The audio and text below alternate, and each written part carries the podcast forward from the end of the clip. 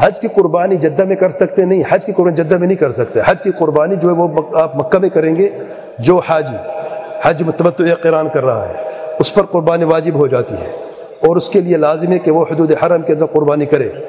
कुर्बानी करने के बाद गोश्त जद्दा में लेके आ सकता है, कोई हर्ज नहीं है।